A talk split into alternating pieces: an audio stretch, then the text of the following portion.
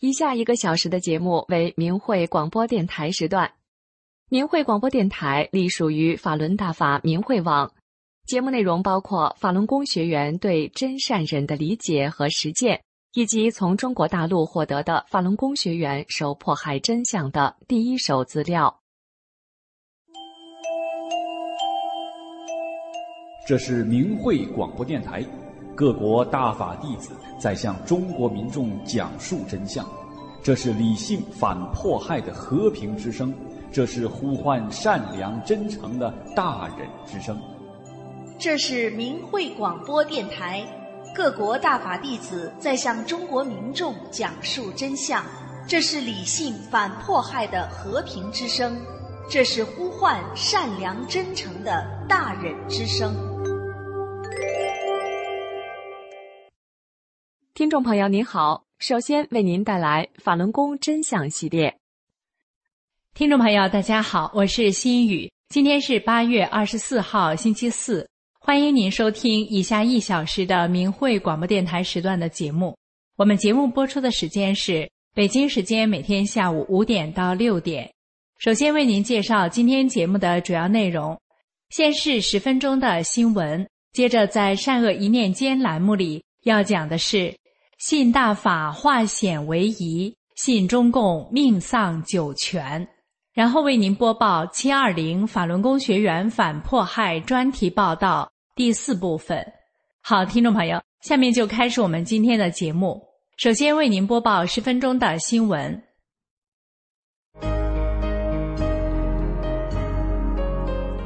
欢迎收听闽汇网报道的大陆消息。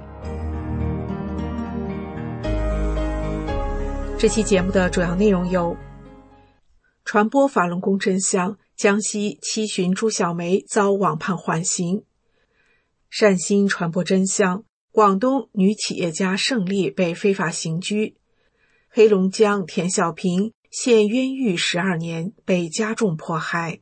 下面请听详细内容。据民户网报道，江西省瑞昌市七十三岁的朱小梅女士。因传播法轮功真相，去年五月被瑞昌市公安局码头派出所警察绑架，后被所谓取保候审。今年八月中旬获悉，朱小梅被九江市永修县法院非法判刑一年，缓刑一年六个月，勒索罚金五千元。朱小梅家住江西省九江瑞昌市码头镇，她修炼法轮大法后，按真善忍原则做好人，身心受益。朱小梅因坚持法轮大法信仰，曾四次被警察绑架、非法关押。二零一一年，朱小梅在瑞昌市下饭乡贴法轮功真相不干胶，被警察绑架、非法抄家。朱小梅家属被勒索现金一万元后被放回家。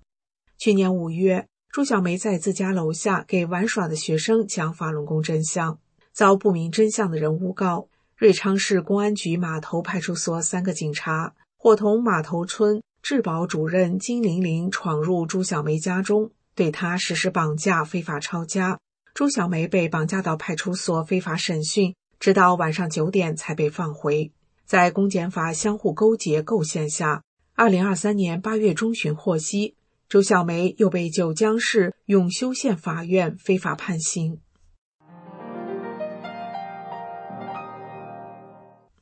据明慧网报道，六月十九日，广东省深圳市宝安区法轮功学员胜利女士善心的给一位中学生赠送一本法轮功真相的小册子，后被警察绑架并非法刑拘。目前，胜利被非法关押已经两个月。现年四十八岁的胜利家住深圳市宝安区恒安花园，他来自辽宁省大连市，聪明爽快，能力强。他大学毕业后。到深圳创业，很快办起了工厂，拥有了自己的外贸企业，事业顺利，在深圳安家落户，有一双儿女，是令人羡慕的成功人士。但人到中年，为事业拼搏的代价是，他长达三到五年严重失眠，整夜整夜睡不着，全身没有舒服的地方。他想尽办法多方求治，也治不好，感到人生要走到尽头了。甚至都做了后事安排。二零一九年八月，胜利开始修炼法轮大法。没想到很快身体恢复健康，他很激动，欣喜地告诉别人是法轮大法给了他新生。今年六月十九日，胜利向一个初中生赠送了一本法轮功真相册子，希望他明真相，有一个好的未来。可这个中学生被谎言毒害，返回学校，将小册子上交给学校安全主任。该主任将此事诬告给派出所警察，警察调监控后绑架了胜利。至今，胜利已被非法关押两个多月，家人没有他的消息。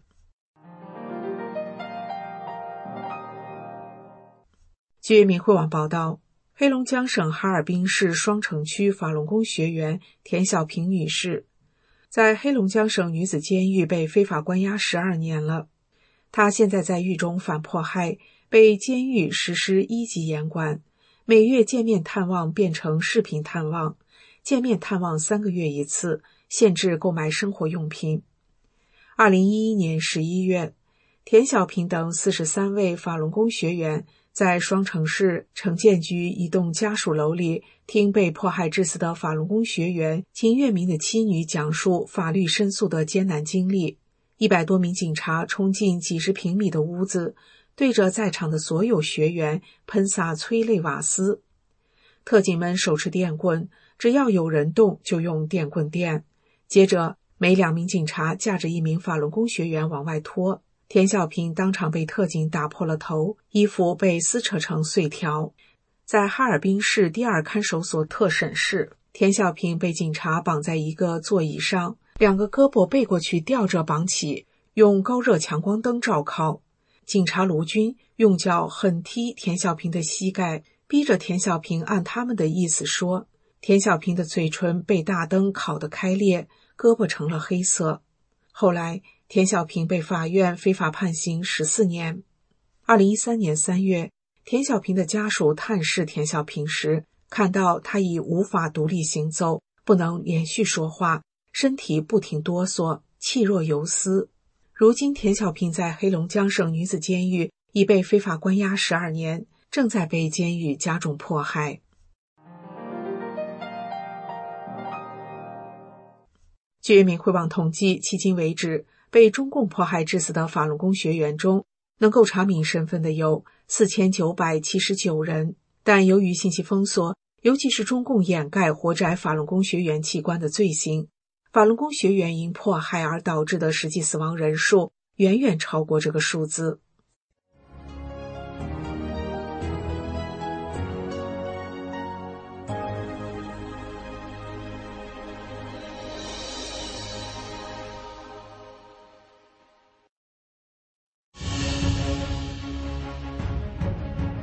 以下是明库网报道的海外消息，主要内容有：百万人观花展，印度民众踊跃了解法轮功；法国双城传播法轮功真相，受民众欢迎。下面请听详细内容。据明慧网报道，八月五日至十五日，印度法轮功学员因主办方的邀请，参加了在南部城市。班加罗尔拉尔巴格植物园举办的第二百一十四届花展，展会期间人潮涌动，总计入场观众达到一百万之多。法轮功学员也用花朵制作了一个打坐女子的坐像，黄色和白色的花朵坐像吸引了大批游客驻足拍照。法轮功学员们借此机会向民众展示法轮大法的美好，以及中共残酷迫害法轮功的真相。许多人对法轮功非常感兴趣，他们踊跃购买法轮大法书籍，并询问在哪里可以学练法轮功功法。来自班加罗尔的教师赫马纳拉西姆汗在报纸上读到有关法轮功学员雕像的消息后，来到展会现场参观。纳拉西姆汗说：“我被音乐和雕像深深吸引。与法轮功学员交谈后，他明白了法轮大法的修炼。”是按照真善人的原则提高人的道德。他购买了法轮大法两本主要著作《法轮功》和《转法轮》，以便自己学功。阿穆尔瓦伊舒先生在沈舒格里哈高中工作。他来到法轮功学员展位前，尝试了五套功法。他说：“能够感觉到能量流遍全身，这促使他更多的了解法轮功修炼的深层精神内涵。瓦伊舒在展位上阅读了《法轮功》一书，他说：“法轮大法了不起，每个人都应该学练，让身体健康。”他详细了解了练功点的信息，表示会继续练功。拉尔巴格植物园副园长库苏玛女士携团队成员参观了法轮功的展位。她表示，雕像的效果非常好。她还赞赏法轮功学员们传播真善忍的理念。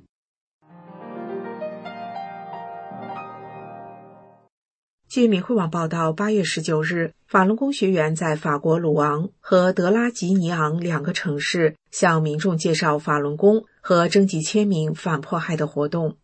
许多市民明白真相后签名，表达支持并鼓励法轮功学员。你们在这里告诉人们真相，做得好。鲁昂大教堂是游客的必经之处，法轮功学院的功法展示吸引了人们前来观看。了解真相后。人们纷纷在征签表上签字，对法轮功学员说：“我们为你们祈祷，上帝保佑你们，加油，坚持下去。”利塞特·科尔多尼耶是一名退休护士，他与法轮功学员交谈了很久。他说：“活摘器官是非人的、可怕的，世界上的每个国家都要与之抗争，反对这件事情。”利塞特认为，真善人是很好的普世价值。每个人都应该将此安排在自己的生活中，甚至在学校里应该学习这些。如果从儿童开始，从学校开始学习真善人，就不会有这么多的社会问题。最后，让我们共同关注一下三退大潮，在海外大纪元退党网站上公开声明退出中共党团币的人数已达到四亿一千七百七十五万。听众朋友，一对练法轮功的夫妻开了家早餐店。闲暇时，他们就给顾客讲大法真相。接受真相的人得到神佛的呵护，遇到劫难时化险为夷；而拒绝真相的人遇到灾难时失去了性命。下面的善恶一念间栏目与您分享的是：信大法化险为夷。信中共命丧九泉。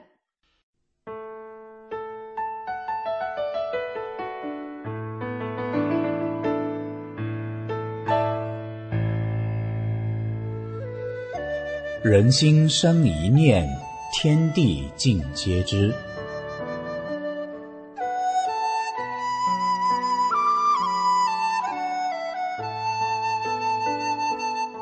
听众朋友，您好。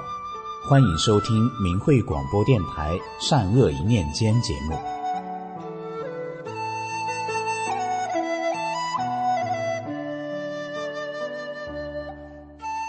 一对练法轮功的夫妻开了家早餐店，闲暇时他们就给顾客讲大法真相。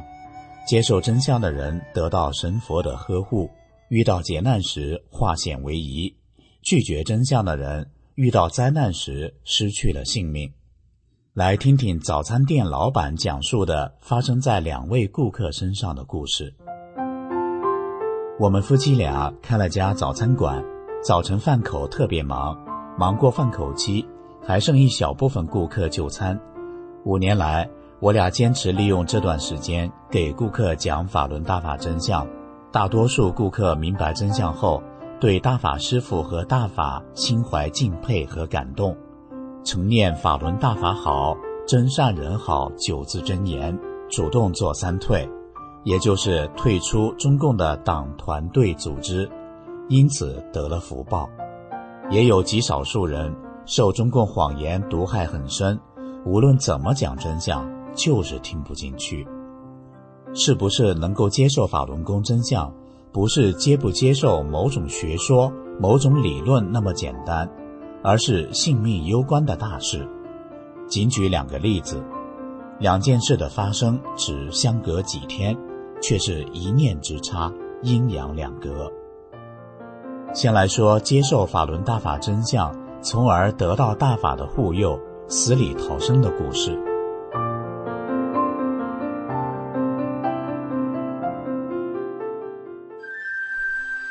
一天早晨，五十岁左右的刘姓农民工照常到餐馆来吃饭。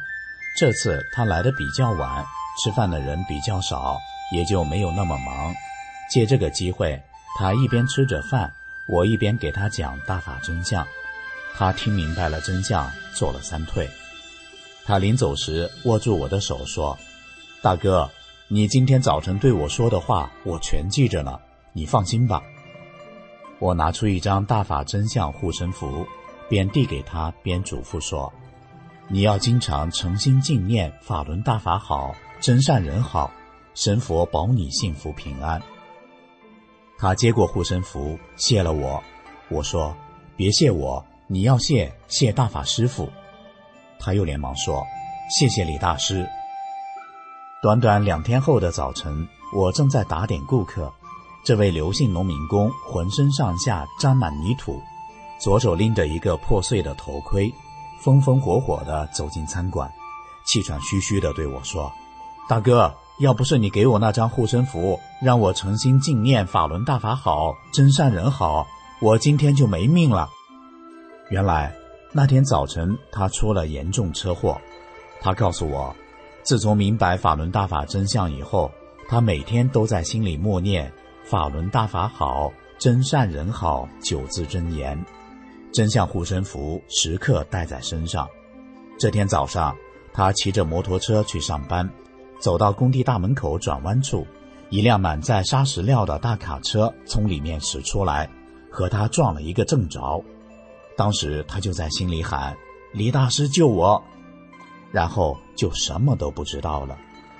当他醒来时，看到身边围满了人。有人告诉他，他被撞飞了，飞起来两米多高，然后狠狠地摔在地上，摩托车被撞出有五六米远，大伙都以为他定死无疑。见他醒过来，人们就叫他赶紧上医院。他慢慢从地上站起来，浑身上下看了看，除了满身泥土外，哪儿也没破，也不痛，也没出血。他立刻明白了，是李大师救了我呀。他摸摸头盔，被撞坏了，再去看看远处的摩托车，大小灯都被撞碎了。他扶起摩托车坐上去，用脚一踹，竟然打着火了。然后他就径直来我店里给我讲了这件事。听了他的一番叙述，在场的所有顾客都为他感到庆幸和欣慰。看着眼前活生生的例子，人们知道了法轮功是救人的。我心里想。师傅太伟大了，谢谢师傅。同样是五十岁左右的王喜，就远远没有这么幸运了。王喜一米八的个头，人长得也很帅气，能说会道，开电动车在菜市场做搬运工。有段时间，他经常到我们早餐店来吃早饭，相互间也就比较熟悉。一个星期天的早晨，王喜和往常一样。按时来店里吃饭，我们夫妻俩又利用这段时间给他讲法轮功真相。我们讲，他在听，偶尔也提出点问题，我们都一一解答了。以前也给他讲过真相，他从不反驳，可是始终不做三退。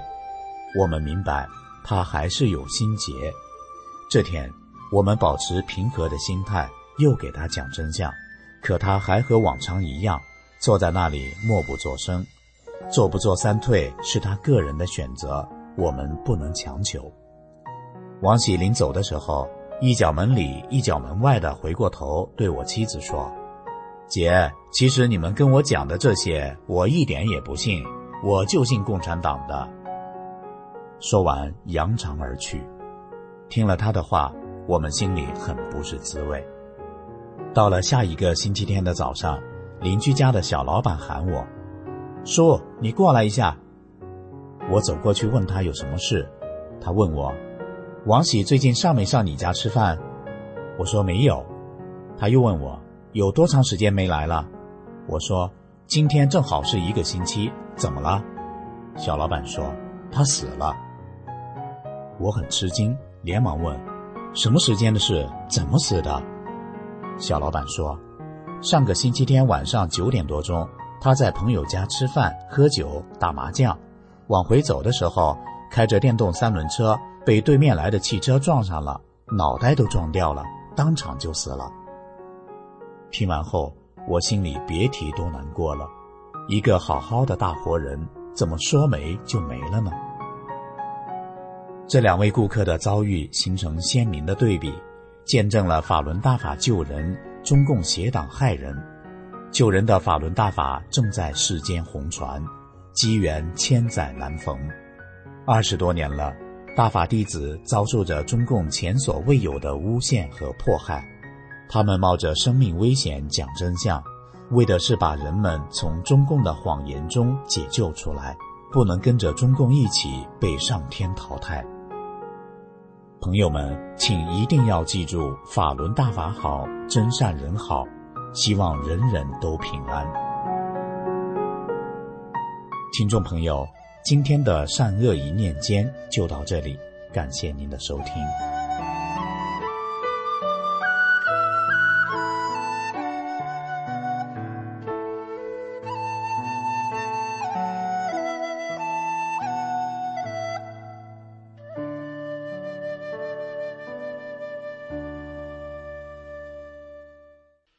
朋友，您正在收听的是明慧广播电台时段。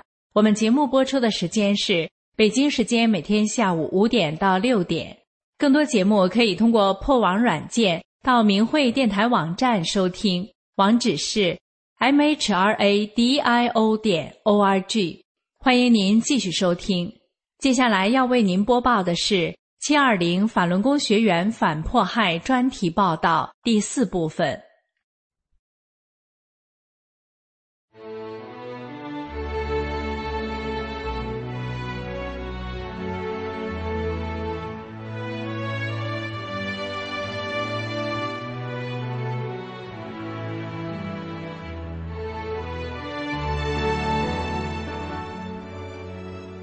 听众朋友您好，欢迎收听明慧广播电台七二零法轮功学员反迫害专题报道。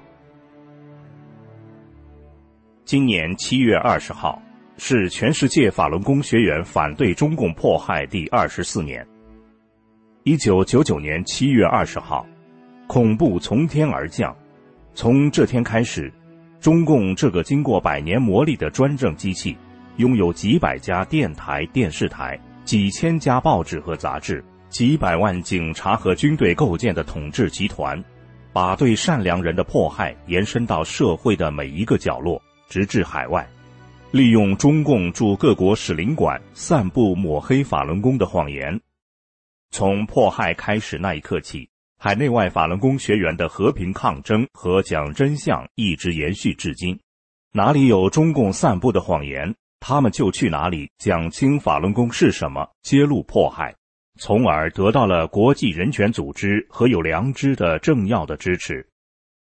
二零零零年七月二十日，美国法轮功学员在首都华盛顿 D.C. 举行新闻发布会，纪念七二零反迫害一周年。发布会上播放了纪录片《法轮功真实故事》第二集。记录在中国大陆成千上万法轮功学员遭到中共残酷镇压的事实和逐渐得到国际社会理解和支持的经历。下面是两位与会嘉宾的发言摘选。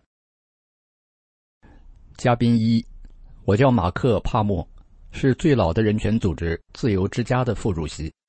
我认为，自从第二次世界大战之后，每一个时代都有一个非暴力运动谱写着这个时代的历史。从纪录片中看到的事实让我感到，我和其他人在民权运动中经历的，与法轮功目前所遭受的一切相比是微不足道的。我要告诉你们，我对你们目前所从事的运动非常敬佩。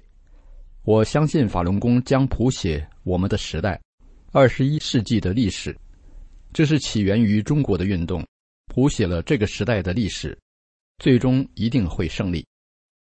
我父母在上海结婚，我姐姐在青岛出生，我和中国及中国人民有着密切的关系。我在满屋子摆满了中国物品的环境中长大，我深深的相信，法轮功所代表的千年万年的传统不可动摇，你们一定会胜利。我为自己能给予的帮助感到欣慰。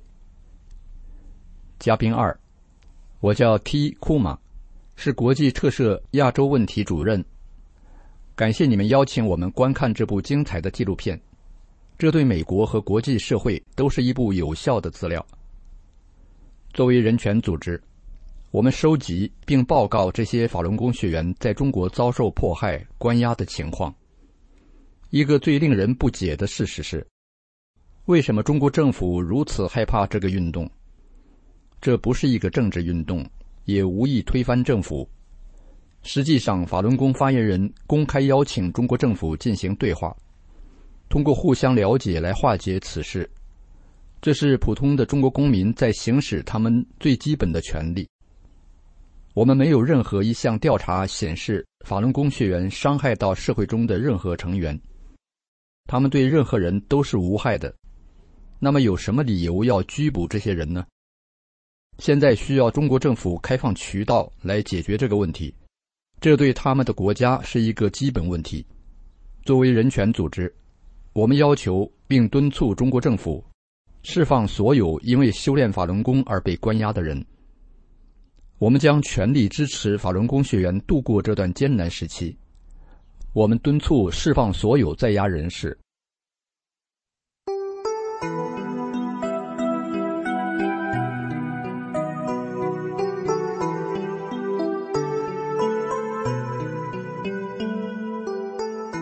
到了二零零二年七月。法轮功学员反迫害三周年之际，加拿大六个城市通过决议案，谴责发生在中国的对法轮功的残酷镇压。此外，加拿大国会议员与法轮功学员一起，在多伦多市的安大略省议会大厦内召开记者会，呼吁社会各界帮助结束对法轮功的镇压。以下是议员们的讲话摘要。省议员迈克尔·普鲁斯在发言中说。我来到这里是因为在中国发生的事情是国际犯罪行为，法轮功只是教人真善忍，怎么会有人反对？怎么会有任何文明的国家或人反对这必须代代相传的宇宙真理？可是事实上，信仰真善忍的人们正被中共投入监狱或置于可怕的境地。法轮功所教导和练习的是美好的。我希望中国政府能看一看我们，看一看法轮功给安省和多伦多带来的美好。如果中国在国际社会中能像法轮功一样遵循真善忍，中国的情况就会变好。普鲁斯最后表示，中国受迫害的法轮功学员都是良心犯，他将全力支持援救行动。国会议员约翰·高德福瑞在发言中说：“我只是加拿大政府中支持法轮功的很多国会议员中的一个。我们虽然分属不同的政党，但是在支持法轮功、批评中国政府三年前开始的镇压这一点上是一致的。”他表示，将敦促加拿大政府采取更强烈有效的行动，帮助停止这场迫害。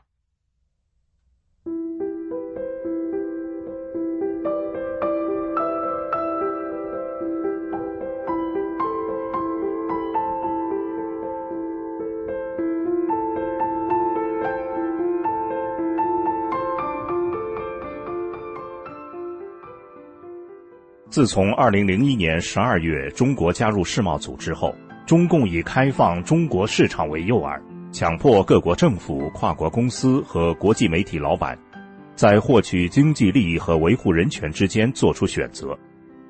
尽管一些权高位重的政府要员、公司老板出于利益之心，从道德的天平上跌落，但是二十多年来，随着遍及全世界的法轮功学员坚持不懈地讲真相。来自民间支持学员反迫害、谴责中共恶行的声音绵延不绝、汇聚成河、奔流不息。二零二三年六月份的每个星期五和星期六，瑞典法轮功学员像往常一样，在斯德哥尔摩最热闹的皇宫旁、著名的诺贝尔博物馆音乐厅前，揭露中共迫害法轮功及活摘人体器官的罪行。一个波兰旅游团来到皇宫旁的钱币广场，他们认真阅读了真相展板后，很多人耐心的排队，等着签名支持反迫害。签字后，大家开心的表示，在波兰生活过的人都经历过或听说过共产主义的邪恶，伸张正义是每个人应尽的责任。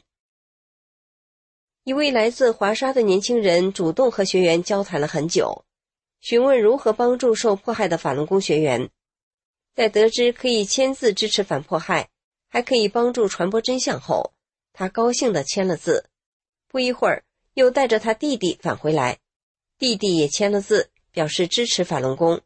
年轻人又在现场拍了一些照片，说会放到网上，把真相传递给更多的人。在著名的诺贝尔博物馆前，来自德国的两位年轻人。专注的把真相展板上所有的信息全部阅读完后，和学员交谈了很久。得知中共活摘法轮功学员器官的罪行后，两人非常震惊。他们不明白这么大的事情，媒体为什么不报道？了解真相后，他们说：“现在明白了，这一切都是中共利用经济利益在背后的驱使。”一位六十多岁的华人一直在活动现场观看学员练功。阅读真相展板，他介绍自己来自美国加州，是一位从事人体解剖教学和研究的教授、博士生导师。他对法轮功及中共活摘器官真相有所了解。他对学员说：“没想到在这个地方遇到了你们，法轮功的祥和，你们这种和平理性的抗争震撼人心。我知道你们告诉人们的活摘器官都是真的。”我在从事人体解剖的研究中，发现很多有钱人为了延长生命，器官都是换过的，一看就知道那些移植过来的器官都是年轻人的，与实际年龄根本不匹配。他接着说：“为了制止中共杀更多的人，你们把真相揭露曝光出来，公布于众非常重要。这件事必须要有人来做，你们的善良和勇气令人钦佩。”当得知许多海外的学员由于修炼法轮功，与国内家人分离二十多年了都不能回国，亲人离世也不能回去见上一面时，他很感慨，有些激动地说：“虽然这二十多年你们不能回国，但你们在做着一件重要的事情，完成着一个巨大的使命，了不起！我由衷的敬佩法轮功。”临走时，他一再鼓励学员。你们要坚持，一定要坚持下去。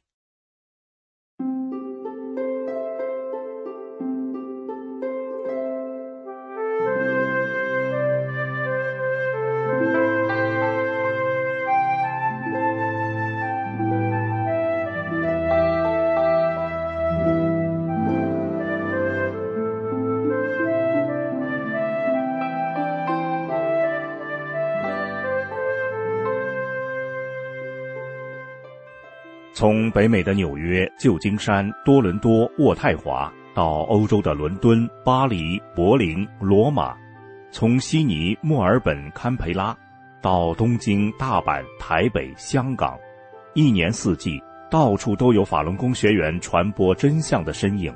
即便是在名不经传的小乡村，人们也有机会听闻法轮功真相。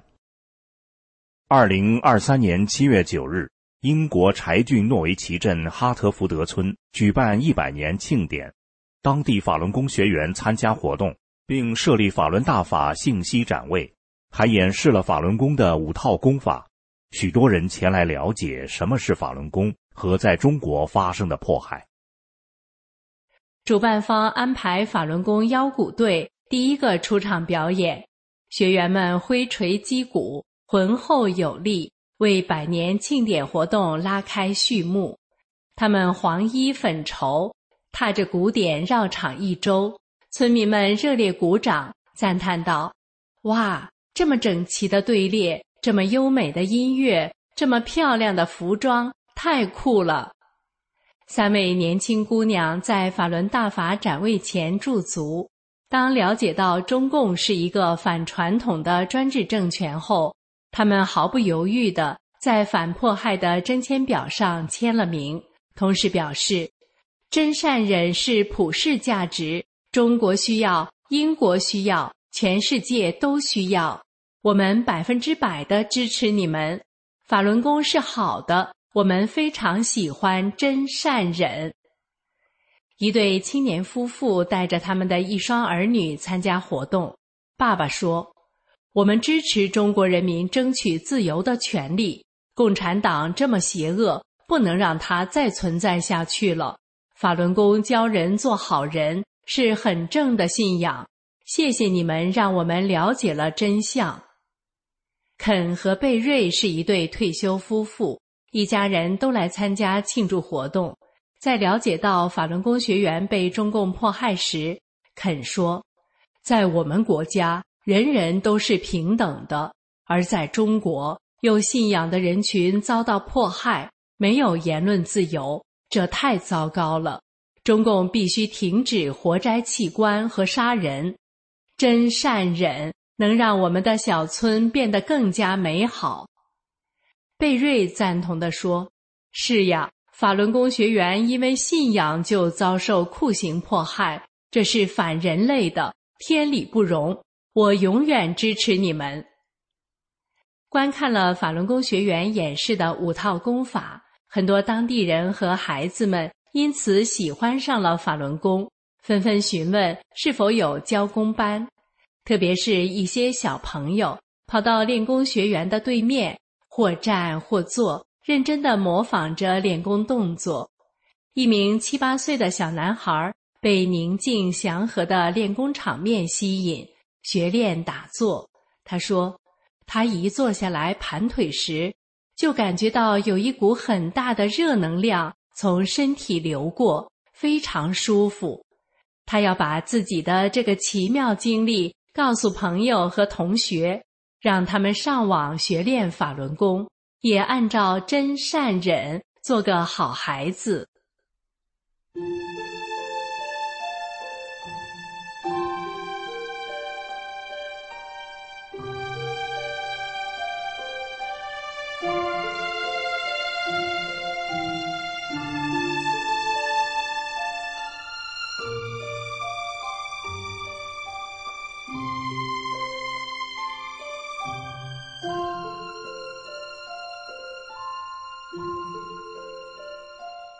的确如此，一旦了解了真相，许多人会主动帮助传播真相，帮助更多更多的人了解法轮功。瑞克·詹森曾被评为美国一百位最有影响力脱口秀主持人之一，二十多年来一直跟踪报道中共对法轮功的迫害，并将消息告诉他的听众们。二零二二年十二月十三日，詹森在德拉华州维德尔电台做专题节目。主题为幸存者讲述中共政府奴役无辜公民并摘取其器官以谋取利益，邀请法轮功学员韩宇讲述自己的父亲被中共摘取器官的悲惨遭遇。二零二二年七月四日，法国有影响力的智库经济与财政税收研究所在其网站发表文章，揭露中共政权有组织的杀戮法轮功学员。以摘取他们的器官贩卖的罪行，文章呼吁那些崇拜中共强权的西方人睁开眼睛，反省一下致命的共产主义意识形态的真相。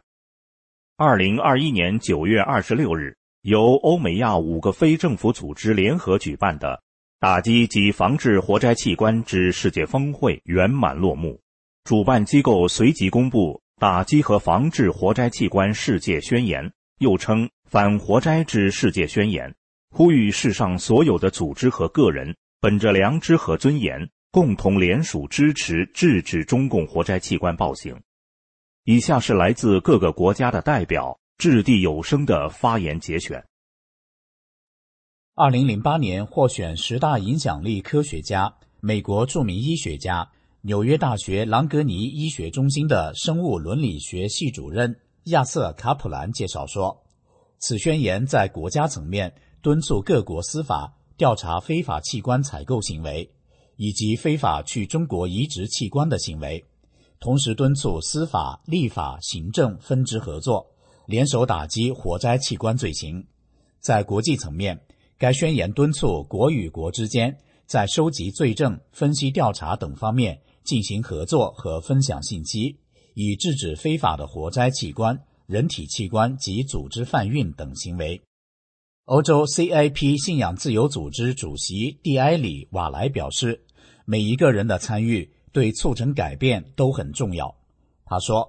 该组织于1999年中共迫害大陆法轮功学员后就开始警觉，并关注活摘器官这一问题。瓦莱说：“打击和防治活摘器官世界宣言是将国际社会的力量凝聚在一起，为保护人类奠定基础的创始性宪章，以制止这反人类、侵犯人权的罪行。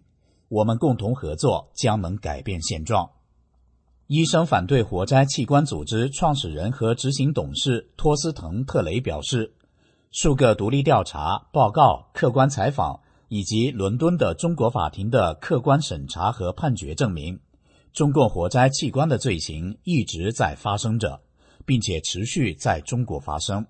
主要受害群体是法轮功学员，他们已遭中共残酷迫害二十多年。”特雷表示。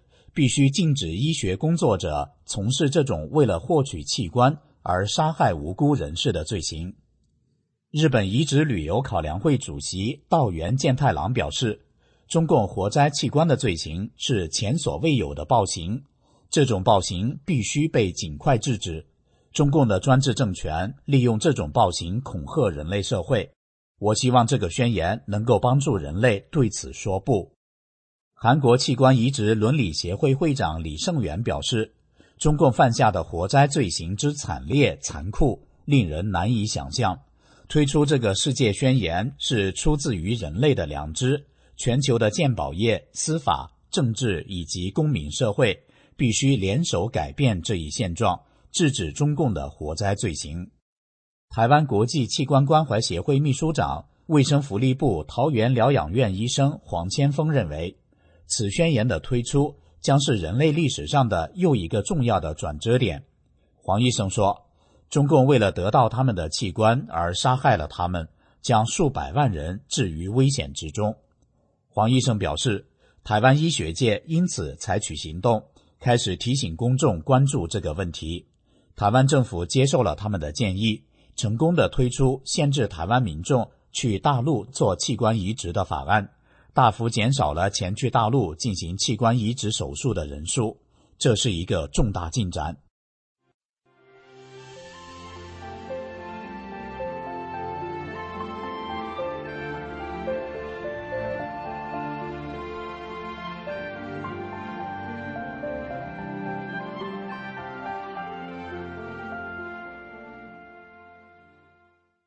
中共一个泱泱大国的执政党。利用手中制定的权力，动用雄厚的国家资源，不遗余力地碾压亿万真心向善的普通百姓，其活摘器官的罪行天怒人怨，国际社会纷纷发声谴责。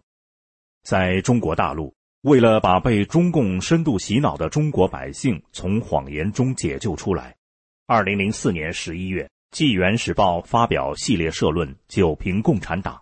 彻底揭露中共的邪恶本质，从此引发全球华人的三退大潮。到目前为止，已经有四亿一千六百多万中国人发表郑重声明，退出中共的党团队组织。下面的两个故事，真实反映了当今的中国社会人心渐明心向善，良知苏醒扫阴霾。故事一。中国大陆某地的一名警察非常认可法轮大法。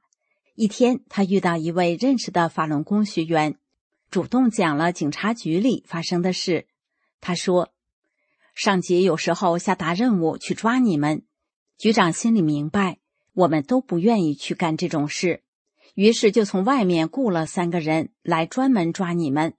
这三个人还真挺卖命的，可能是想长期干下去。”就努力的表现自己，每过几天，他们各自就会抓一名法轮功学员，然后审讯。学员不吱声，他们就拳打脚踢。我们看到后还不能直说，就从侧面劝他们不能这样打人。他们都这么大岁数了，这样打对你们也不好。可那几个人根本不听，还是打。结果没过多久，这三个人因为各种原因都死了。从那以后，再有去抓你们的任务，更没人去了，全都躲着。局长一看就说：“算了，以后上级再让抓法轮功，我们也不抓了，也不外雇人了。不管上级怎么说，反正咱们不抓了。”听局长这么一说，这下可好。我们局里看明会网的人更多了，连局长都一天不落的看。故事二，我丈夫在中共体制内当官所以我经常能接触到一些体制内的人员。有一次，丈夫和朋友们一起去爬山，我也去了。一个县的县委副书记兼政法委书记问我：“你怎么爬得这么快呀？”我说：“我是练法轮功的嘛。”修炼后变得身轻体健，你可能不知道我过去什么样。一个瘫痪在床将近半年的废人，身体不好，脾气也不好。练法轮功练好了，是法轮功师傅救了我。师傅不但给了我一个健康的身体，还使我明白了做人的道理和人生的意义。听了我的亲身经历，他感叹地说：“哎呀，原来法轮功这么好啊！”于是我进一步给他讲真相，还送给他一本《九瓶共产党》和一些真相资料，让他看完后再给其他人看。那天不但县委副书记退出了曾经加入过的党团队，连他的司机也做了三退。过了些日子，这位副书记给了我一张折起来的纸，打开一看，原来是一张十多个人的三退名单。是《九评共产党》这本书和法轮功真相资料帮助他彻底醒悟，他还把真实的消息告诉了亲朋好友，又帮助他们做了三退。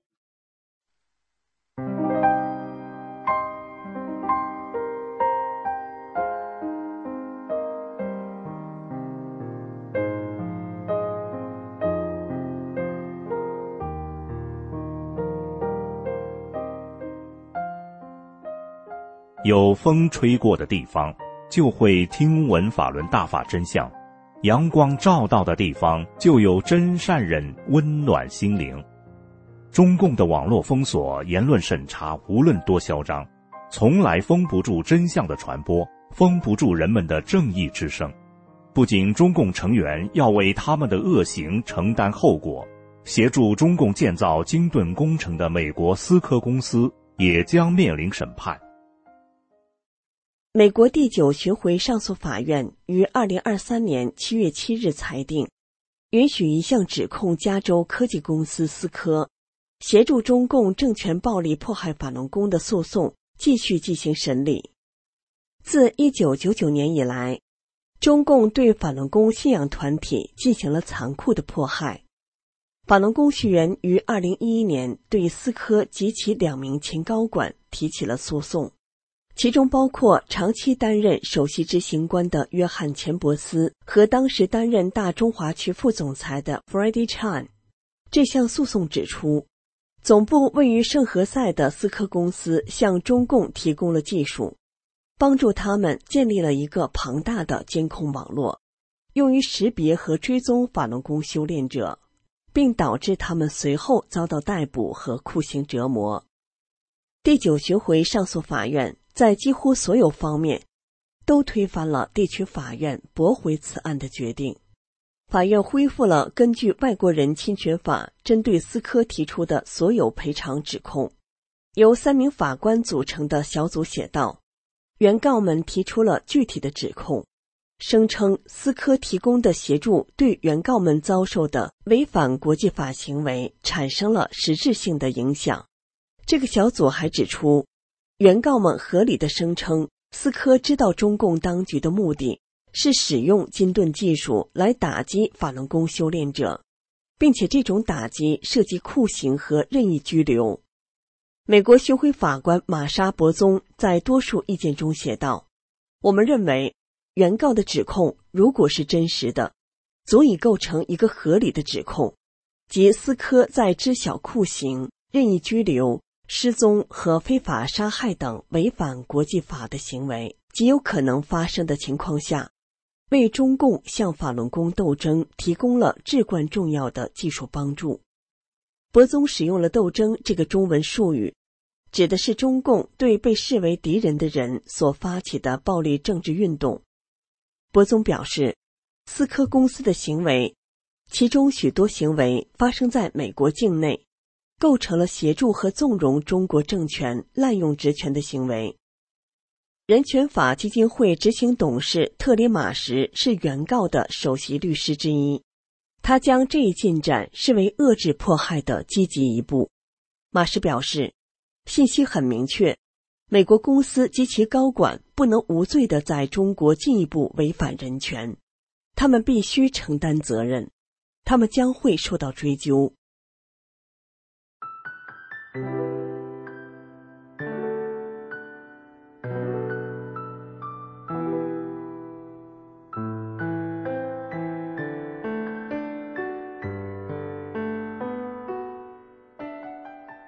又到了盛夏的七月，每年的这个时候，全世界的法轮功学员都会举办集会、游行、烛光夜道等各种反迫害活动。纪念因为坚守正信被迫害致死的法轮功学员，呼吁正义之士共同制止中共的迫害。美国东部地区的法轮功学员每年七月汇集首都华盛顿 D.C，在国会大厦前的国家广场举办大型集会和游行，越来越多的政要和各界人士出席集会，声援支持反迫害。美国联邦众议员史蒂夫·查伯特是法轮功的长期支持者。他在集会上发言说：“中国共产党是一个真正残暴的政党，为了压制法轮功，他们使用了非法监禁、改造、洗脑、酷刑迫害和活摘器官等手段。在一个文明的社会是不会允许这种迫害存在的。但是这种情况在中共控制的中国大陆却非常普遍。”没有政府有权否认信仰自由。只要我还在国会中任职，我就会为你们在中国大陆和平修炼的权利而抗争。联邦众议员希拉·杰克逊里在集会上说：“正如马丁·路德·金的名言所说，任何一个地方的不公正都威胁着所有地方的公正。中共对你们的不公正，就是对我们的不公正。”你们不放弃，也意味着我们不会放弃。站起来支持那些值得我们敬重、值得我们抗争的人和他们的生命。美国宗教自由大使山姆·布朗巴克说：“在中国发生的是信仰之战，也是一场中共无法获胜的战争。法轮功学员的勇气和坚毅，哪怕今天在 D.C.，在这样的酷暑下。”仍然坚定地站在这里支持大陆法轮功学员。中国法轮功学员面对严重的迫害，展现出的坚毅和勇气非常启迪人心。这也是我们为什么今天非常高兴的与你们站到一起的原因。美国人权组织自由之家倡导部主任安妮·博亚吉安在集会上表示：“法轮功学员的故事充满希望和勇敢。”中国法轮功学员们以他们的坚韧、非暴力和创造性回应了中共的迫害，他们取得的这些成功令人振奋，也为我们在华府这里需要做的工作注入了能量。博亚吉安最后说：“我们期待那一天的到来，法轮功学员和所有的信仰群体能在世界上人口最多的国家中国自由公开的修炼。”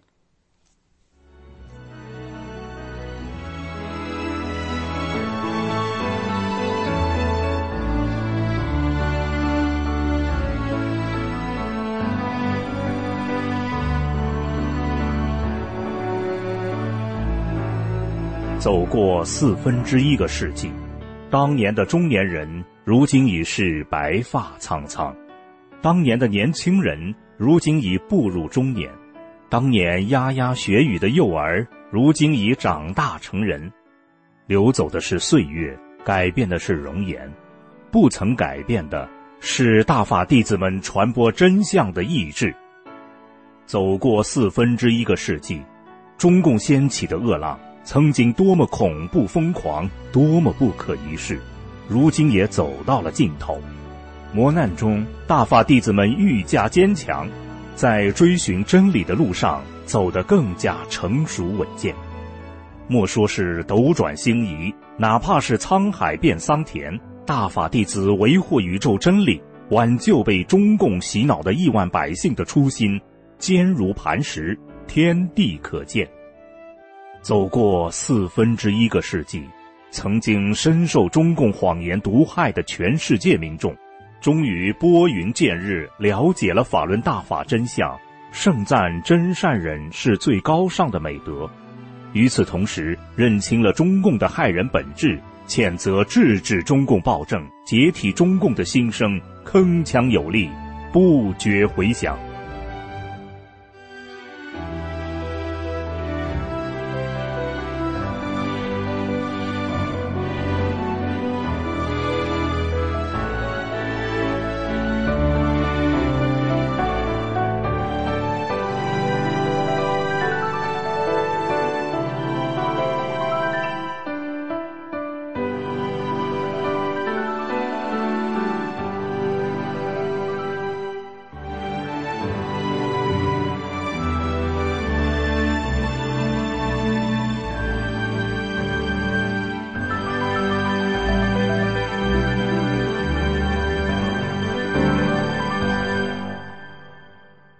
最后是天音静月，请听歌曲《给你希望的路》。